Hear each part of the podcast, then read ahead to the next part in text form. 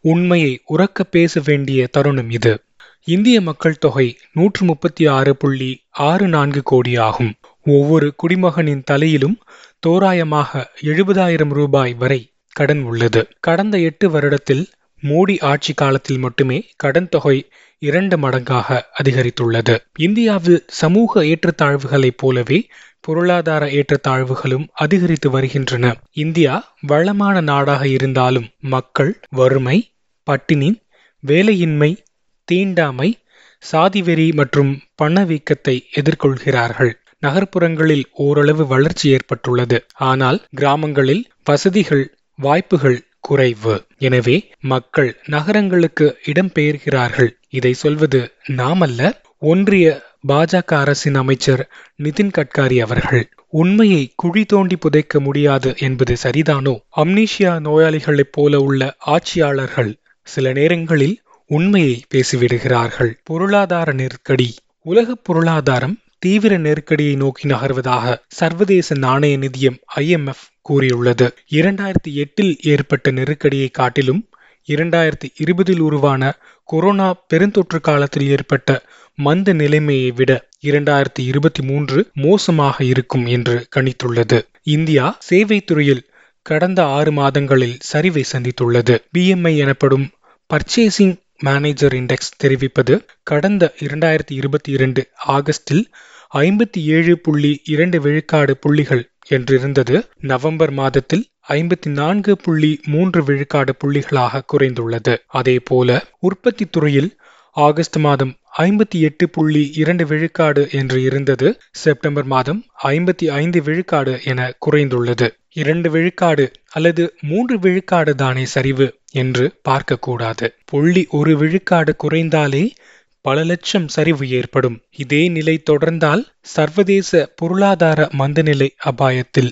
இந்தியாவும் சிக்கிக்கொள்ளும் என்று பொருளாதார வல்லுநர்கள் எச்சரிக்கிறார்கள்.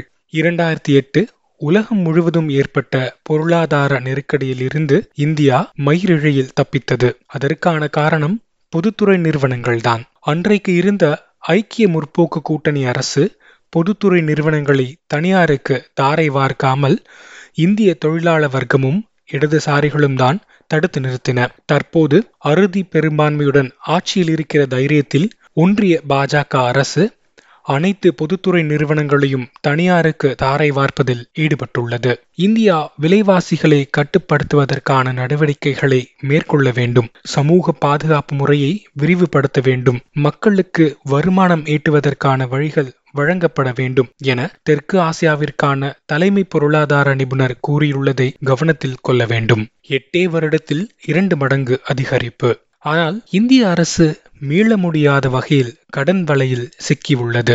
இந்தியா சுதந்திரம் பெற்றதிலிருந்து ஆயிரத்தி தொள்ளாயிரத்தி நாற்பத்தி ஏழு முதல் இரண்டாயிரத்தி பதினான்கு வரை அதாவது அறுபத்தி ஏழு ஆண்டுகள் முதல் பிரதமர் ஜவஹர்லால் நேரு துவங்கி Lal Bahadur Shastri Indira Gandhi Morarji Desai Charan Singh Rajiv Gandhi Chandrashekhar V P Singh Narasimha Rao Vajpayee Deve Gowda I. K. Gujral மன்மோகன் சிங் என பதிமூன்று பிரதமர்கள் இருந்துள்ளனர். இக்காலத்தில் அதாவது இரண்டாயிரத்தி பதினான்கு வரை இந்தியாவின் மொத்த கடன் ரூபாய் ஐம்பத்தி நான்கு லட்சம் கோடி ஆகும்.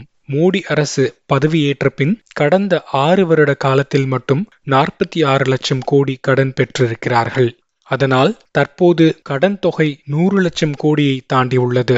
மேலும் இரண்டாயிரத்தி இருபத்தி மூன்று மார்ச் இறுதியில் இக்கடன் நூற்று ஐம்பத்தி இரண்டு புள்ளி இரண்டு லட்சம் கோடி ரூபாயாக உயரும் என பொருளாதார வல்லுநர்கள் தெரிவிக்கிறார்கள். இது நாட்டின் ஒட்டுமொத்த உள்நாட்டு உற்பத்தியில் ஐம்பத்தி நான்கு விழுக்காடு ஆகும். ஒன்றிய அரசு கடனுடன் மாநில அரசுகளின் கடன் தொகையையும் கணக்கிட்டால் நாட்டின் ஒட்டுமொத்த உற்பத்தியில் எண்பத்தி ஒன்பது விழுக்காடாகும். அரசு தமது வரி வருவாயில் கிட்டத்தட்ட சரிபாதியை ஒன்பது புள்ளி நான்கு ஒரு லட்சம் கோடி ரூபாயை கடனுக்கான வட்டியாக மட்டுமே செலுத்த வேண்டிய நிலை ஏற்பட்டுள்ளது. இந்திய மக்கள் தொகை நூற்று முப்பத்தி ஆறு புள்ளி ஆறு நான்கு கோடி ஆகும் ஒவ்வொரு குடிமகனின் தலையிலும் தோராயமாக எழுபதாயிரம் ரூபாய் வரை கடன் உள்ளது.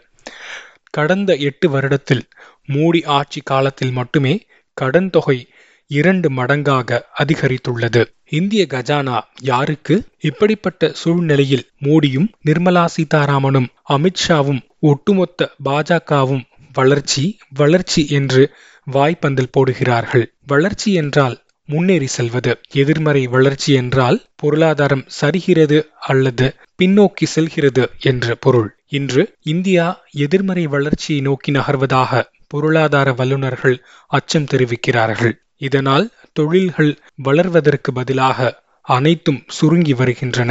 தொழில்கள் சரிவு ஏற்பட்டால் விற்பனை சரிவு மற்றும் லாபத்தில் சரிவு ஏற்படும். கடன்பட்டார் நெஞ்சம் போல் கலங்கினான் இலங்கை வேந்தன் என்றும் கம்பராமாயணம் கூறுகிறது. கடன் பெறுவது அதை திரும்ப செலுத்துவது என்பது அவ்வளவு வேதனையான நிகழ்வாகும். கடன் பிரச்சனை என்பது தனி மனிதருக்கு மட்டுமல்ல நாட்டை நிர்வகிக்கும் அரசுக்கும் உள்ளது.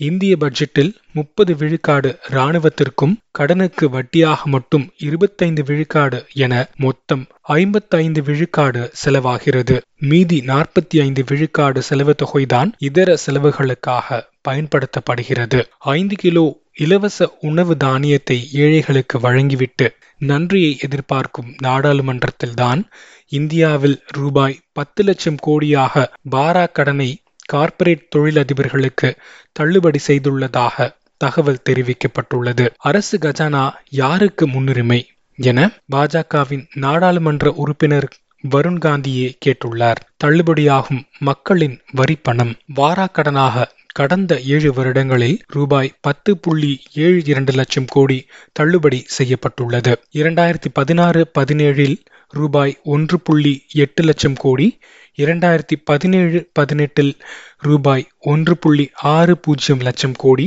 இரண்டாயிரத்தி பதினெட்டு பத்தொன்பதில் ரூபாய் இரண்டு புள்ளி மூன்று ஆறு லட்சம் கோடி இரண்டாயிரத்தி பத்தொன்பது இருபதில் ரூபாய் இரண்டு புள்ளி மூன்று நான்கு லட்சம் கோடி இரண்டாயிரத்தி இருபத்தி ஒன்றில் இரண்டு புள்ளி பூஜ்ஜியம் மூன்று லட்சம் கோடி என்கிற அடிப்படையில் தள்ளுபடி செய்யப்பட்டுள்ளது. இது சாமானிய மக்கள் சேமித்து வைத்துள்ள பொதுத்துறை வங்கிகளின் கொடுத்த எழுபத்து ஐந்து விழுக்காடு கடன்களாகும்.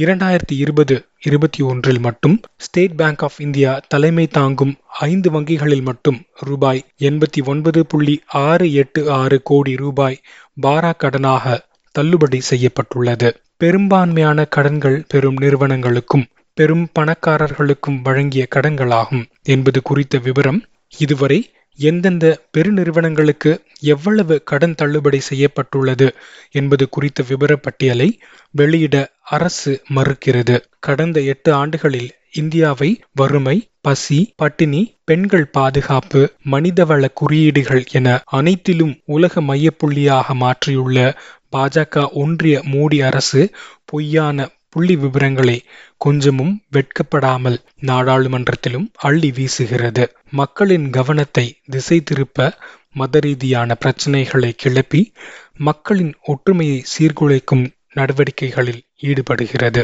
இதன் தொடர்ச்சியாக தேர்தல் பத்திரங்கள் என்ற பெயரில் கார்ப்பரேட் நிறுவனங்களிடம் பல ஆயிரம் கோடிகள் நன்கொடையாக பாஜக பெற்று வருகிறது. ஊழலை இன்று சட்டப்பூர்வமாக இப்படி மாற்றியுள்ளது. இதற்கு மாற்றாக இடதுசாரிகள் முன்வைக்கும் மாற்று பொருளாதார கொள்கையும் மக்களின் சிந்தனையில் மாற்று சிந்தனையையும் விதைப்பது அவசியமாகும். எனவே விழிப்புடன் இருப்போம். இந்தியாவை காப்போம். வெல்ல முடியாத சேனைகள் என்று எதுவும் இல்லை. எந்த காலத்திலும் இருந்ததும் இல்லை. என்பது தோழர் ஸ்டாலின் அவர்களின் கூற்று.